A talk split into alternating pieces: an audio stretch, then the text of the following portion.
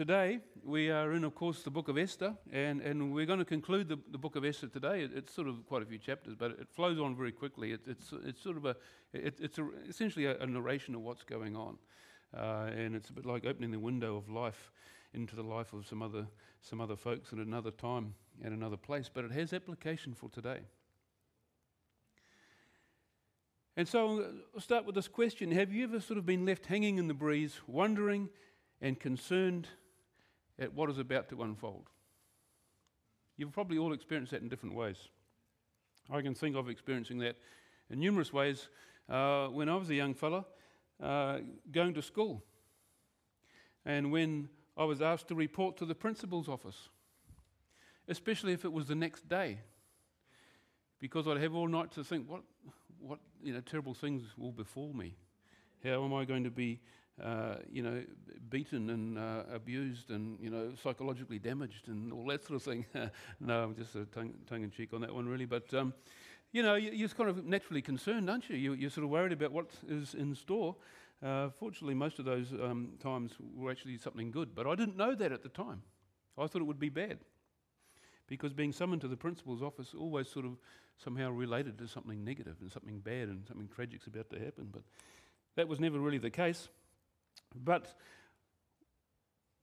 we sort of left off last week where the whole Jewish nation were in this state of what's about to unfold. You see, their very lives were hanging in the balance. In fact, the, the death sentence had been pronounced upon them. And these events of Esther took place after the Jews returned from the land uh, of, of, Babylon, uh, but before the rebuilding of the wall of Jerusalem. In between that time, they had come back to the land. Remember, they'd, they'd, rebuilt the temple, they'd rebuilt some of the houses, they were living in the land and, and doing all the stuff that they could do as, as uh, with a degree of freedom that they hadn't known when they were slaves or under, under bondage back there in, um, in, in, in Babylon. So this was a time when things were progressing. They were going forward. They were no longer uh, under the, the, you know, no longer slaves in Babylon. It was the beginning of a new life. Back in the land, things were looking good. And then, sort of, wham.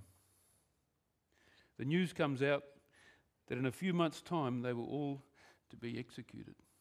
If you're a Jew, you're going to be wiped out. Can you imagine getting that information? dropped into your letterbox or inbox or whatever it is that gets to you. This death sentence. And as I was thinking about that, I was reminded how often, when things are finally starting to come right, do you sort of get torpedoed from another direction? sort of finally, we're sort of getting this thing together, and then bang, from somewhere else, uh, we're sort of run over. Sometimes it feels like a, you know, a, a, a roller, a steamroller, a steam engine, anything that's big and heavy has just crushed us. And how do you feel when those things happen? You can kind of feel a bit deflated. You can feel, well, what's the point? You know, we we might as well just give our put our hands up and, and, and surrender now, or even worse. And, and, you know, that's how every Jew living in Persia would have been feeling as we left them last week. It, not only is thing, are things bad, but things are actually coming to an end. we have got the death sentence. How many people were packing their bags and thinking, we'll, we'll try and sneak out of, the, out of the country or go somewhere else? And so that's where we left off. The whole nation has been given a death sentence. If you are Jewish, you know, we have this kind of term that's been used over, over centuries of ethnic cleansing. A terrible term for wiping out certain ethnic groups. Well, here's one here. Here was, was uh, this guy Haman had, had, managed to get this over the line where there was going to be this, he probably thought of, of ethnic cleansing. We're going to get rid of all the Jews. You know, we've kind of heard that story before, haven't we? A fellow with a funny looking moustache tried to pull that one off once before. Anyway, we get to chapter 7. Now let's turn to ch- chapter 7 in Esther. And we left not only those, the whole nation, but three people in particular in a concerned state last week. Of course, there was Haman. Uh, the, the, the, big movers and shakers in this particular time, of course, is the king, but then there's Haman, there's Esther, and there's Mordecai. But Haman, remember, you know, he, he'd had to parade Mordecai through the town saying how great he is. And this really grated on him, didn't it? Because he, he, was, he just hated Haman. He just hated Mordecai. And, and, and so when he got back and, and, and uh, spoke about how all this had happened, his wife said, Hey, you know, if he's a Jew, things aren't going to go very well for you. And while all this was going on, he, the, the, the, taxi arrived, said, Hey, come on, we're off to the, to, the, to the second banquet that the Queen had, had put on. I'm sure the ride to the palace uh, and to the banquet on that day was very somber. As he's got this message that, wow, what's about to happen? You know, and, and uh, he got no idea, but he's worried. We have Esther. Now, address, uh, uh addressing the king went well, but she still has to broach the subject. It's still the subject of what she really wants to get to. And so she's had a, a, a, a banquet, and now she's got the next one, uh, but still hasn't presented the real heart of the issue. So now, no doubt she's concerned, and of course, then there's Mordecai. Here's, it's interesting. Since Mordecai requested to, to Esther to speak to the king and, and, and talk, inform the king of what's going on, this, this death sentence that's been passed to all Jews, including her, including Esther. Now, since this message has gone forward, since Esther has got involved, things have gone from bad to worse. Because now, not only is the death sentence everywhere, which was what, what brought the whole thing about to start with, but now for him personally, there was some gallows being built for him down in Haman's place with his name on them. So things were bad for each one in this particular instance. And so that uh, we arrive at chapter 7 and we read this. So the king and Haman went to dine with Queen Esther, and on the second day, at the banquet of wine, the king again said to Esther, What is your petition?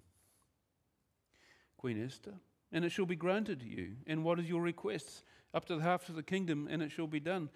The Queen Esther answered and said, If I have found favor in your sight, O king, and if it pleases the king, let my life be given me at my petition, and my people at my request. For we have been sold, my people and I, to be destroyed, to be killed, to be annihilated. Had we been sold as male and female slaves, I would not have I would have held my tongue, although the enemy could never compensate for the king's loss. And so Esther, even when she finally made her request, she's showing great tact, isn't she? So here is the crux of the matter. We've been all given a death sentence, is what she's saying. And she's saying, but you know, if it was just the fact that we're going to be made into slaves and, and, and servants and whatever, I wouldn't have said anything. Um, but we're going to be wiped out. She didn't immediately identify herself, though, as a Jew, targeted for massacre, even as Haman also hid the identity of the group he targeted when he made this request uh, back there in chapter 3. Esther showed certainly wisdom in how she framed her request. She appealed on a personal basis, knowing that she had never done anything but please the king. You know, she was coming at that line. And the king, whose name was Ahasuerus, verse 5, answered and said to the queen, queen Esther, Who is he and where is he who would dare presume in his heart to do such a thing? So he immediately caught on to this and say, Hey, this isn't right. Who was this guy, you know? Ahasuerus perhaps should have known that it was actually he himself that had signed the, the document. He's the one who authorized this plan. He was the one who gave uh, the, the, the go ahead for Haman to carry out this plot. It was spoken of back in chapter 3. Though he did it in a degree of ignorance, not fully realizing the impact or thoroughly investigating the situation. He did what is so often re- repeated. He received some information from a biased source, and he came to an ill informed conclusion and he was manipulated by various things like pride and by reward. You see, he'd been told by Haman that there was this ethnic group of lawbreakers in the kingdom who did not keep the king's laws and they need to be executed. Now, when it's put like that, you think, well, yeah, it's probably right, isn't it? If these are troublemakers, we need to get rid of them. It would be reasonable to expect that at that point, though, questions surely would be asked. And no doubt Haman was anticipating that, and so he quickly added before any questioning, Oh, by the way, I'll, I'll make it financially rewarding for you. And of course, as mentioned, that the amount of money he was talking about was several billion dollars in today's world uh, that he would put into the king's account. And here I feel is, is such an application for us, isn't it? How important it is to thoroughly investigate the information that comes to us. The warning is summed up in Proverbs 18:17. The first one to plead his case seems right until his neighbor comes and examines him. Many people are very athletic. A lot of athletic people in the world. They spend their time jumping to conclusions. And here's a case of that.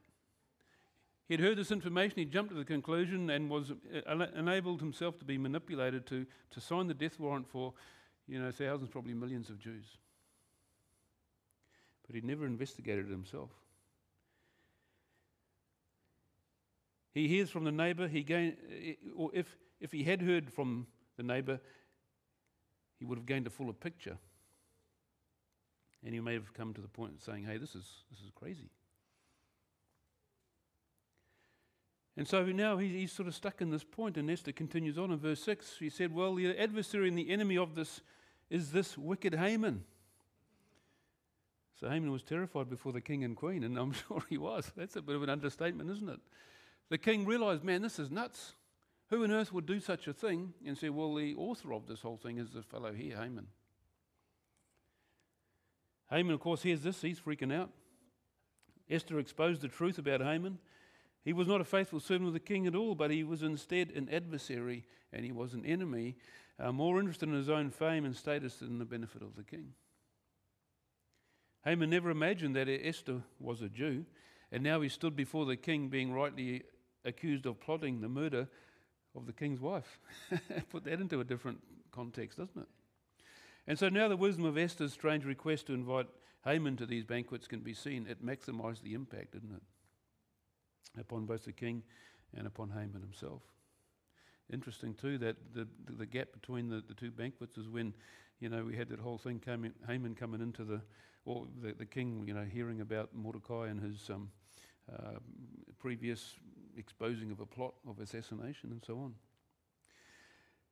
And so we get to verse 7 Then the king arose in his wrath from the banquet of wine and went into the palace garden. But Haman stood before Queen Esther, pleading for his life. For he saw that evil was determined against him by the king. And when the king returned from the palace garden to the place of the banquet of wine, Haman had fallen across the couch where Esther was. Then the king said, Will he also assault the queen while I'm in the house? As the word left the king's mouth, they covered Haman's face. So you just picture that scene, isn't it dramatic? You know, the, the, the, the king gets up, he's just full of rage. He is so wound up, he's sort of got to just go outside and get some fresh air. And he's wandering around outside thinking, what on earth is going to do? What a crazy thing. And, and uh, he's going through all this whole drama. In the meantime, there's Haman. He's back, you know, shaking in his boots and he's pleading before Esther. And, and obviously, how, how it looks when, he come, when the king comes back in, he thinks, What are you doing, man? You trying to even sort of uh, assault my wife? And so things go from bad to worse, and then they put this, this cloth over his face. Now, once that happens, it's all over. In that culture, uh, what it meant is that there's, it's, it's good night, Rover, you know, it's, it's all over for you, matey, because you get the cloth over the face uh, it's the concept that you no longer are able to look at the king, and the only th- next step for you is death.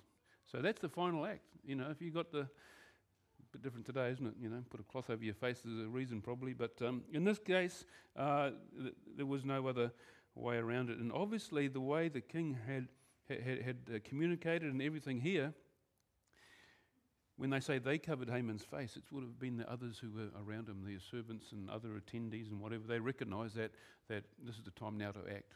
And so uh, this was basically a death sentence. The king was no doubt filled with wrath, wrath because he now realized that, that Haman had played him for a dupe. In getting this decree to kill the Jews, in effect, he'd been sucked in. And all of Haman's pleading, he only got himself into deeper trouble.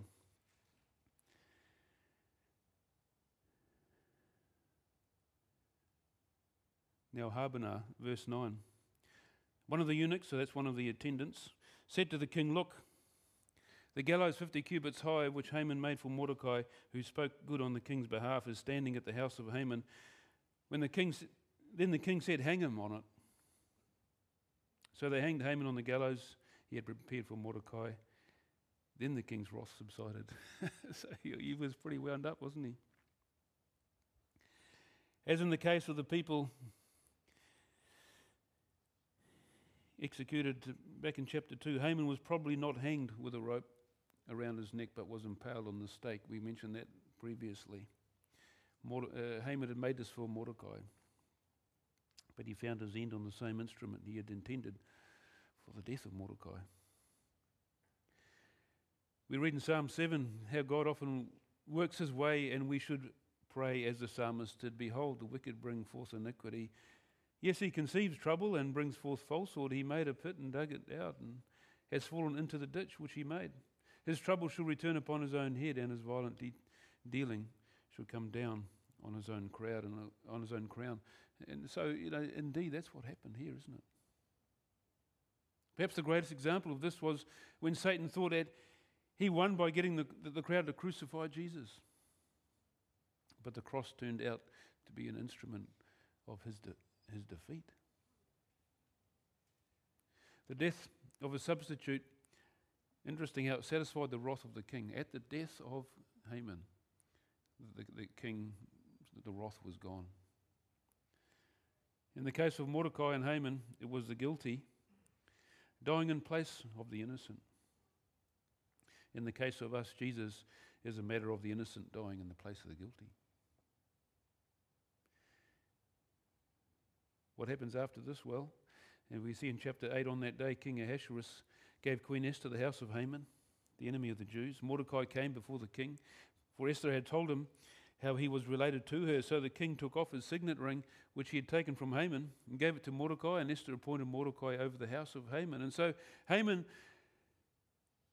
you know, this guy who had seemingly achieved everything, he ended up with nothing. Nothing even to pass on to his family. One might say that he, he climbed the ladder of success, but found the, the ladder was leaning on the wrong building. Instead of living his life at, the conclusion of Solomon, so here's a guy who'd been there and done that, and, and speaking from a point of, of wisdom and understanding, but also experience, Solomon uh, makes this note in the Ecclesiastes. Let us hear the conclusion of the whole matter. you know, here's Solomon, he's got all this wealth of, of stuff to, to bring forward, and he says, Let's hear the conclusion of all this. And he says this Fear God and keep his commandments. For this is man's all. For God will bring every work into judgment, including every secret thing, whether good or evil. And so there's the words of Solomon, someone who'd been there and done that many times over, someone who had knowledge and wisdom, someone who had experience, someone who had everything in, available to him. And he gets to that point and he says, Hey, this is what you need to do fear God, keep his commandments, do what's right in God's sight, and leave the results in his hand. And Mordecai surely did that. Well, the account continues on. Esther spoke again to the king in verse 3 and fell down at his feet and implored him with tears to counteract the evil of Haman the Agagite and the scheme which he had devised against the Jews. And the king held out the golden scepter towards Esther. So Esther arose and stood before the king and said, If it pleases the king, and if I have found favor in his sight, and the thing seems right to the king, and I am pleasing in his eyes, so, you know, quite a statement, isn't it? Let it be written to revoke the letters devised by Haman, the son of Hammedatha the Agagite, which he wrote to annihilate the Jews who are in all of the king's provinces. For how can I endure to see the evil that will become my people, or how can I endure to see the destruction of my countrymen? You see, this is all very well so far. You know, Haman's gone, he's history, but the problem still remains. like, well, that's good to get rid of him. But there's a law now that's been passed. Everyone's still going to be wiped out just the same as it was uh, the day before when Haman was still with us. And so Esther asked that the previous decree uh, would be revoked. You know, just remove it. Can you just get rid of this law? We might perhaps might have expected that request to come earlier when she was she first invited uh, the king. However, she approached this request in stages. Haman was defeated for sure. The decree of the, of the king still stood against the Jews. What's going to happen? Verse, uh, verse 7 King Ahasuerus said to Queen Esther and Mordecai the Jew, Indeed, I have given Esther the house of Haman, and they've hanged him on the gallows because he tried to lay his hand on the Jews. You yourselves write a decree concerning the Jews as you please in the king's name and seal it with the king's signet ring, for whatever is written in the king's name and sealed with the king's signet ring, no one can revoke. So the king's scribes were called at that time. In the third month, which is the month of Sivan, in the 23rd day, and it was written according to all that Mordecai commanded to the Jews, the satraps, the governors, and the princes of the provinces, from India to Ethiopia, 127 provinces in all to every province in its own script, to every people in their own language. You look at the detail that's, that's coming out here. And to the Jews in their own script and language, and he wrote in the name of King Ahasuerus, sealed it with the king's signet ring, sent letters by the couriers on horseback, riding on royal horses, bred from swift steeds. Uh, by these letters, the king permitted the Jews who were in every city to gather together and protect their lives, to destroy, kill, and annihilate all the forces of any people or province that would assault them, both children and women, and to plunder their possessions on one day in all the provinces of King Ahasuerus. In the 13th day of the 12th month, which is the month of Adar, a copy of the document was to be issued as a decree in every province and published for all people, so that the Jews would be ready on that day to avenge themselves on their enemies. The couriers who rode on royal horses went out, hastened, and pressed on by the king's command, and the decree was issued in the Shushan, Shushan the citadel. Now, pretty extensive. The, the, the, you know what the detail is surrounding this. The king he couldn't revoke his previous decree. This is kind of interesting. He was bound by the law that he'd created. Now this was in contrast to to the Babylonian kingdom, the, that that head of gold. You know, the first real world power.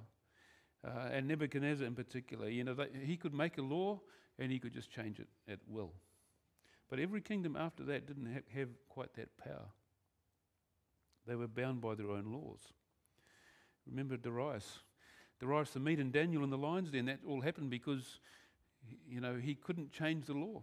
Darius was up all night worried about it. And, you know, he said, well, hey, God bless you. you God will protect you. Daniel. Daniel said, well, great, but I'm still in the lion's den. Now the king wanted to get him out, but he couldn't legally. Uh, interesting the amount of faith that Darius had uh, at that time for, for Daniel. Uh, but he couldn't get him out. He, he was bound by that law, and that's what happened after the Babylonian Empire. The, the, the various kings were bound by their own laws. Uh, if that was Nebuchadnezzar at that time, he'd say, "Oh well, forget that, change that law, and let's let's not do that." Uh, but now they can't do that. So Ahasuerus, he's bound by this law that he's made, and so he allows them to the Jews to make another law, basically allowing them to defend themselves.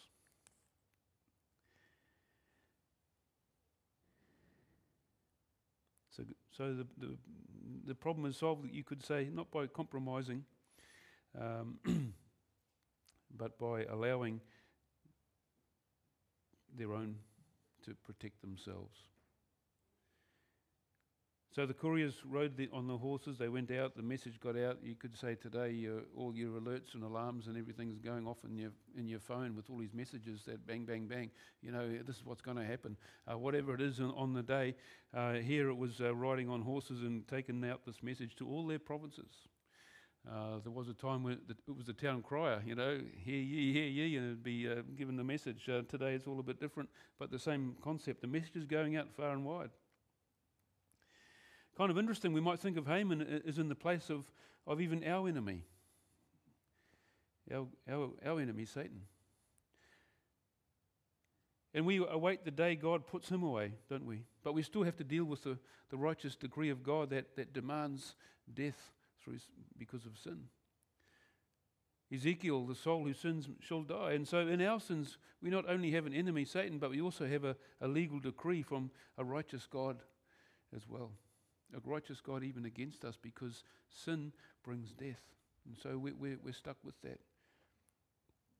But God solves the problem. He solves the problem not by, uh, but, but He fulfills justice in the taking of the punishment that we deserve. And His counter decree, you might say, saves us that we might be just, we might be justified by Him. Paul in Romans 3:26 that he might be just and the justifier of the one who has faith in Christ. And so there is a decree that's gone out said, hey, well, sin will bring death. So God doesn't just change that and say, oh no, sin won't bring death. Rather, He provides the means by which death or by sin is dealt with, and that's through Jesus Christ. Well, Mordecai went out from the presence of the king in verse 15 uh, in royal apparel of blue and white, and a great crown of gold, and a garment of fine linen and purple. And the city of Shushan rejoiced and was glad, notice. God purposes, purposed in all of these matters. It goes further than just the, the sparing of the Jews from destruction. It also purposed in the raising up of Mordecai, essentially as prime minister, a replacement for Haman. Interesting, the joy of the people. Verse 16 The joys had light and gladness, joy and honor. They saw this and they recognized this is good. We can be thankful for this. There was something about this whole thing that, that the, the people recognized that this is the right thing to do. Uh, they, they understood what had gone on and, and, and recognized that there's good here. The joy came before the actual day, though. The day that was appointed was still a time off. The Jews would be attacked, yet able now to defend themselves. Nevertheless, because of the, of the decree of the king, they can be assured of victory. So they're rejoicing now ahead of time. In the same way, our course is not yet run. Our salvation is not yet complete. We can rejoice because of our confidence in our King. Paul writes Philippians 1 6, being confident of this very thing, that he who has begun a good work in you will complete it until the day of Jesus Christ. It's saying that, well, that, that work's begun. The full completion of what Christ has begun in your life as a follower of, of Christ, as a born again believer, will, will ultimately be experienced further down the track. But position, you know, positionally, it's, it's already happened, but we haven't experienced that yet. But we, we look forward to it, and we know by the character and nature of God that it will happen and we can rejoice. How many people have gone to a rugby game and rejoiced before the kickoff uh, that your team's going to win? you all have, haven't you? And you, how you've been disappointed when, man, I can't believe it. We did, we were, you know, we were, we were sure bet to, to win, but we, we lost. There's no guarantee, is there? Surely the All Blacks were going to win the other day. He ended up in the draw. Surely that's just not right, is it? But we can rejoice at what God has declared to us. We can rejoice that, yes, we're not only just saved now, we're saved for eternity and that day is yet to come. And so the, joy, the Jews here were rejoicing in what was ahead. Uh, they knew that, hey, we can be thankful now for what is still yet to come uh, on the, in that particular environment where they are now able to defend themselves. And so in every province, verse 17, and city, wherever the king's command and decree came, decree came the Jews had joy and gladness, a feast and a holiday. And many of the people of the land became Jews because fear of the Jews fell upon them. Isn't that interesting? They saw God working on behalf of his people, and, and there was something about that. They wanted that same relationship with God. They recognized there's something more here that we don't have. You know, here we are worshipping these, you know, stone idols and wooden images or whatever it is, lighting incense and so forth, so on and so forth, but this is kind of not really doing it. There's something about these Jewish people and their God that connects. And whatever it is, that's what I want. May we also be witnesses, faithful witnesses of Christ. That a person might look upon us and think, well, I don't know what is with that person, you know, don't necessarily agree with them, but there's something about their, them and their God. And, and what it is I want. You know, and, and the best way for that to happen is for our hearts to be truly open to, for God to work in. That as a person looks at us, they might see that characteristic of Christ because that's what attracts. If Christ is removed out of the way, then it's only things of the flesh that might attract or repel. But if, if Christ has free work in our lives, He is the one who draws. And so it continues on, verse 9, uh, chapter 9, we see this. We see some victory now in the, in the 12th month, that is in the month of Adar. So, you know, down the track, on the 13th day, the time came for the king's command and his decree to be executed. And on the day that the enemies of the Jews had hoped to overpower them, the opposite occurred. In that the Jews themselves overpowered those who hated them. The Jews gathered together in the cities throughout all the provinces of King Ahasuerus to lay hands on those who sought their harm. No one could withstand them because fear of them fell upon all people. All the officials of the provinces, the satraps, governors, all those doing the king's work, they helped the Jews because the fear of Mordecai fell upon them. For Mordecai was great in the king's palace, and his fame spread throughout all the provinces. For this man Mordecai became increasingly prominent. Thus the Jews defeated all the enemies with the stroke of the sword, with slaughter and destruction, and did what they pleased with those who hated them. So, kind of pretty brutal and raw, isn't it? The Bible pulls no punches in how it records life. And indeed, they were fighting for their life. How many times have people, you know, we, we see that the hatred of the Jews is, is obviously still happens evermore, happens today. And it's not necessarily because that the Jews are bad. It's not, to, not to say that everything they do is good or right, but it's because it's a testimony of God.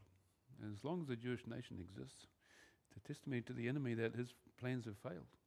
And you can be sure that there will be people, be people who just hate the Jews because it's a spiritual battle. There'll be people who hate a Christian because it's a spiritual battle. The Jews still had their enemies, even though uh, now they had the ability to defend themselves. There was no command to go and destroy the Jews, that, that they, could, they could defend themselves. And no doubt those who realized that was the case said, well, hey, that's fine, we've got no problem with them. Yet they still had those who would want to wipe them out. We have indeed our own enemies, don't we, to deal with. But with the King of Kings, we have no reason to fear. Paul again in Romans 8, what then shall we say to these things? If God is for us, who can be against us? There comes a point where you just have to, to, to you know, bite into what God has done, that, that he, is, he indeed will hold us in the, in, in the time, uh, perhaps of extreme. Verse 9, and in Shushan, the citadel, the, Jews killed and destroyed 500 men. Parshandatha, Dalphon, Spatha, Poreth, Adia, Adriatha, Kamasha, there's a whole lot of names there. Um, the ten sons of Haman, the son of Hammedatha, the enemy of the Jews, they killed, but they did not lay a hand on the plunder. They didn't take the booty, they didn't take the gold. At the king's invitation, Esther also asked for a, a, complete defeat of all the enemies of the Jews. As it continues on on that day in, in uh, the next verse, the number of those who were killed in Shushan the citadel was brought to the king. And the king said to the queen, The Jews have killed and destroyed 500 men in Shushan the citadel, the ten sons of Haman. What have they done in the rest of the king's provinces? And what is your petition? It shall be granted to you. So this is happening, and the king is still on board with it. What is your further request? It shall be done. And Esther said, If it pleases the king, let it be granted to the Jews who are in Shushan to do again tomorrow according to today's decree. And let Haman's ten sons be hanged on the gallows. And the king commanded this to be done. The decree was issued in Shushan, and they hanged Haman's ten sons. And the Jews who were in Shushan gathered together again on the 14th day of the month of Adar and killed 300 men at Shushan. They did not lay hand on the plunder. The remainder of the Jews in the king's provinces gathered together and protected their lives had rest from their enemies and killed 75,000 of their enemies.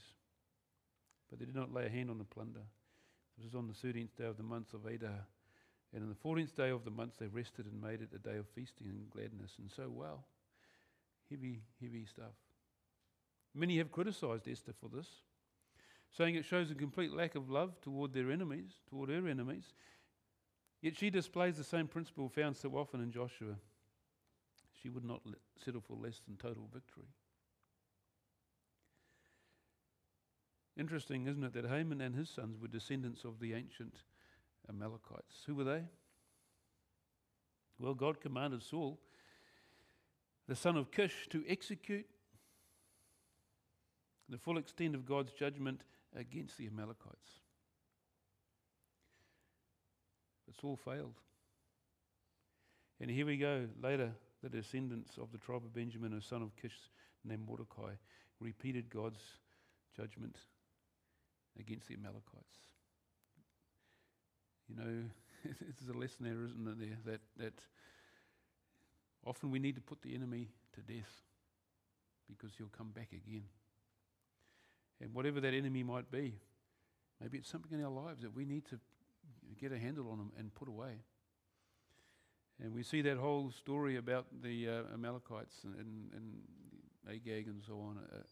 a reminder that if we don't deal with some of those things in our lives, they will come back. And here, in this case, many years down the track, uh, God accomplishes his degree through Mordecai.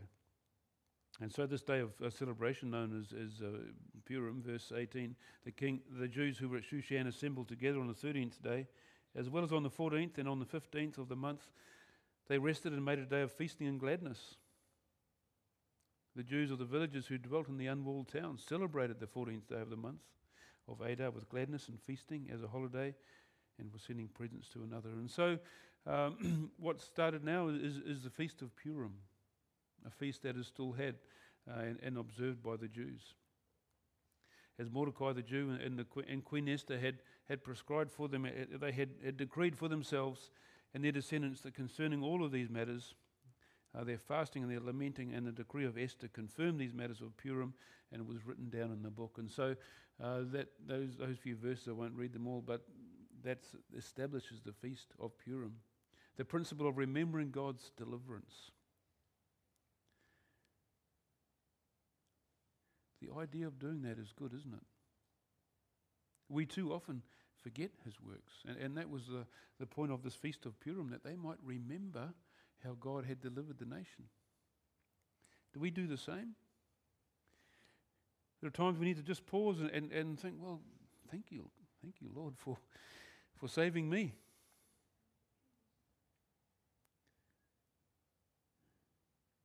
The epilogue in verse is in chapter 10. The king Ahasuerus imposed tribute on the land and on the islands of the sea all the acts of his power and his might, the account of the, the greatness of Mordecai to which the king advanced him, are they not written in the book of Chronicles, the kings of Media and Persia? Mordecai the Jew was second to King Ahasuerus and was great among the Jews and well received by the multitude of his brethren, seeking the good of his people and speaking peace to all his countrymen. And so we see there the, the, the concluding matter uh, of this fascinating book of Esther. The book of Esther shows how the hand of God can move in, in, in supernaturally natural ways. Have you thought about that? You see, so often we think because God is a supernatural God and, and, and created life, we think He must work surely in, in spectacular supernatural ways. And we're looking for that. We're looking for the supernatural.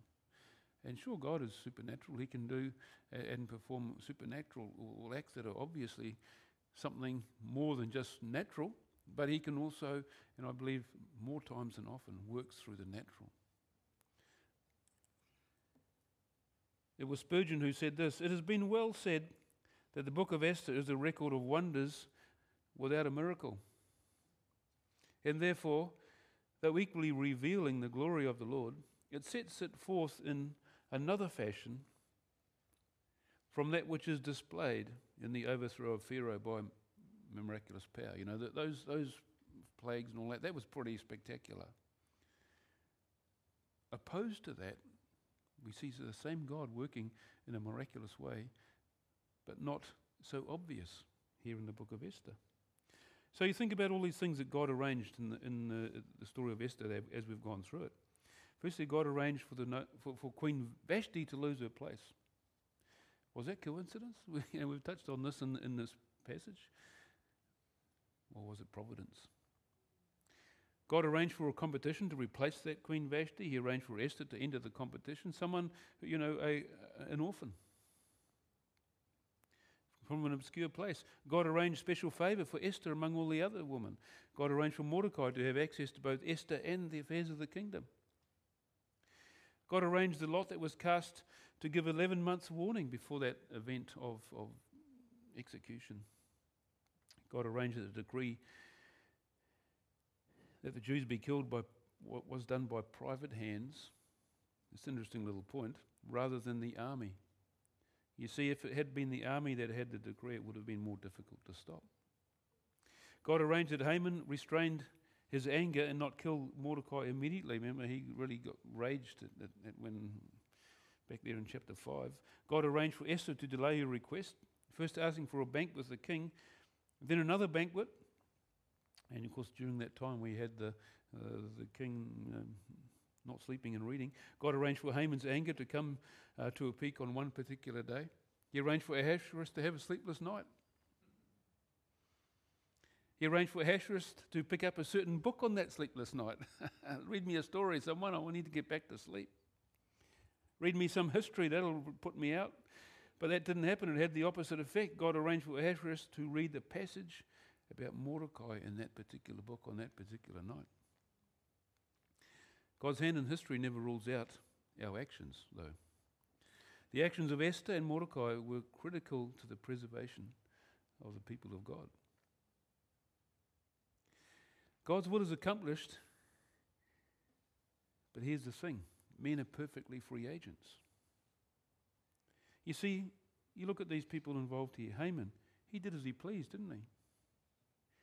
We look at Ahasuerus, he, the king, he did what he wanted. So did Mordecai and, and, and Esther. We see no interference, we see no coercion. Can't sort of blame it on some other force influencing. They were free agents. They did their own will, and they also bear full responsibility. Yet God works out a central plan through all of this. And so there it is. Man, he's a free agent, isn't he? He's a free agent what he does. He's responsible for his actions. He, he's guilty when he does wrong and, and, and punished accordingly. If he, but if he, he's lost, he, he receives the blame as well. But here is also is God who, who rules over all, who without complicity in, in, in this and makes even the actions of the wicked to, to serve his own means. If you believe these two truths, as Spurgeon says, you will see them in practical agreement in daily life, though you will not be able to devise a theory for harmonizing them on paper. so, what he's touching on then is the age old debate of the sovereignty of God versus the free will of man. How does that work? If you can figure that out, come and tell me. Because everyone's been trying to figure that out ever since day one. Because we see in this book, they all acted according to their own desires, but they fulfilled the will of God. So, God, in His wise and providential plan, He allows His people to be tested, sometimes severely. We must not suppose that the servants of God will be protected from every trial because the trials are part of God's design. It was a great trial for Mordecai. He, he refused to bow down to Haman, and, and others would suffer for, for that refusal. It was a great trial for Esther. She heard the news of the, of the coming slaughter of her people and had to sort of boldly approach the king to make that appeal.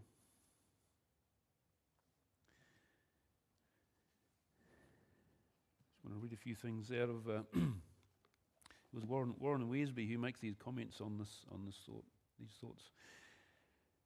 Putting all this into, into perspective, let us think about this. God has divine purposes to accomplish in this world.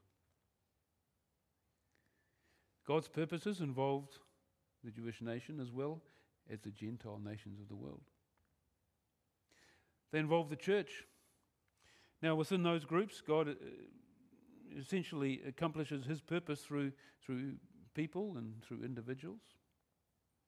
His purposes touch the lives of kings and queens and common people, godly people, wicked people. Nothing in this world is outside the influence of the purposes of God. Now, for reasons we fully don't, un- don't understand, God permits evil people to do evil things in this world, but He can also work in and through those people and through His own people to accomplish His purposes. While He was not the author of Artaxerxes' sins, God permitted the king's drunkenness and foolishness in dis- disposing the queen Vashti. Uh, he used that the king's loneliness to place Esther on the throne, and he will use the king's sleeplessness to reward Mordecai and start to overthrow the power of Haman. God is sovereign. God will accomplish his purpose even though even if his servants refuse to obey. If Esther rejected the will of God for her life, God would still save his people. But Esther would be the loser. If we refuse to obey God, He can abandon us or we can get someone else to do the job. Uh, we will lose the reward and the blessing, or He can discipline us until we surrender to His will. Two examples come to mind. Jonah, obviously, is one. Um, and also, John Mark left the mission field, returned home, and Timothy was raised up. God isn't in a hurry, and that's often the problem we have. God isn't in a hurry, it seems, to fulfill his plans. In due time, God will work it out. But we're the ones that offer in a, in a hurry, and we want to push and shove. God waited until the third year of the king's reign before taking Vashti off the throne. If we put this into time frame, he waited another four years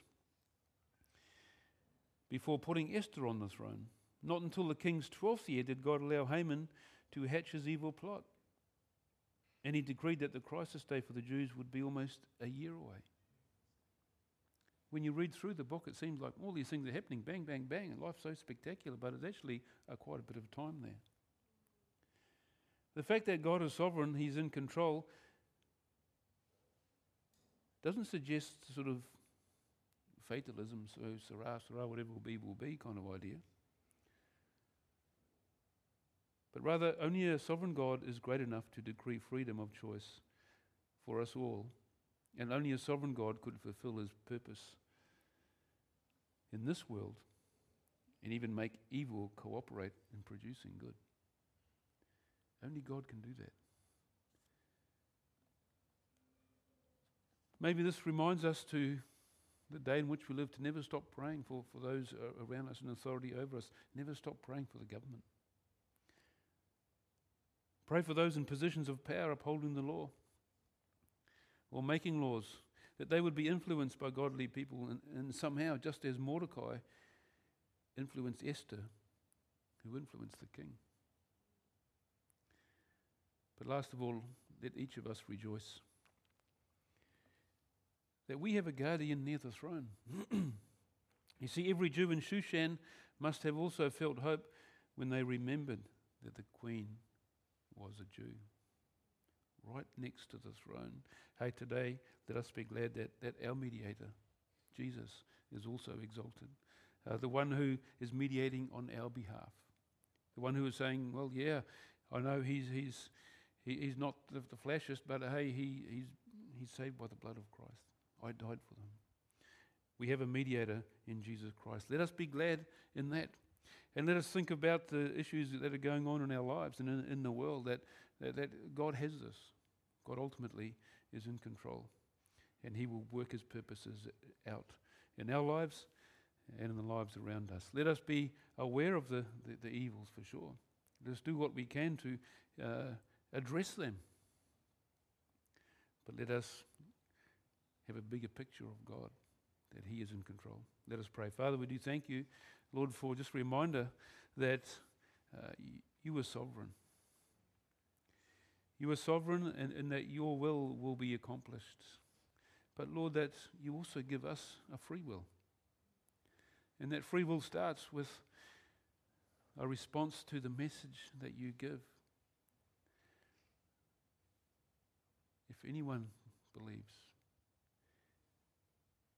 that message was, was given in the most famous verse in the Bible. God so loved the world, He gave His only Son, that whoever should believe in Him shall not perish but have eternal life. Lord, I pray that that, that message has been received by each person here. But if there is anyone who hasn't, anyone who cannot say, Yes, I do believe Jesus is the Son of God. Yes, I do receive that. I am a sinner, but through Christ you offer salvation. Lord, I pray that you would bring that clarity of thought to that, to that mind and heart today. I thank you, Lord, that you have our lives in your hands, not just now, but eternity. And like the Jews were, were, were rejoicing before, before the day, uh, we can also do the same. We can rejoice today uh, for that which is yet ahead. I thank you that you give us the taste of your presence in our lives now. May our joy be indeed full. We ask now, Lord, as we just conclude in this time of worship, that you would take the truths and, and the points that are through, scattered through this book of Esther. Lord, that those nuggets of truths would, would, would embed themselves in our, deep in our, our thoughts and our, our, our, our conscious, in our mind, in our heart. Lord, may your spirit indeed work deeply in us.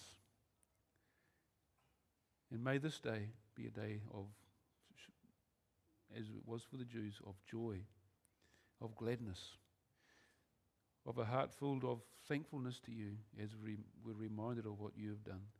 And may we go forward from, from this place just rejoicing and looking forward to what you have in our lives. We just ask now, Lord, invade the habit, the, the praises of your, of your people as we just give thanks to you now for what you have done, what you are doing, and what you will accomplish uh, in our lives and in eternity. In Jesus' name. Amen.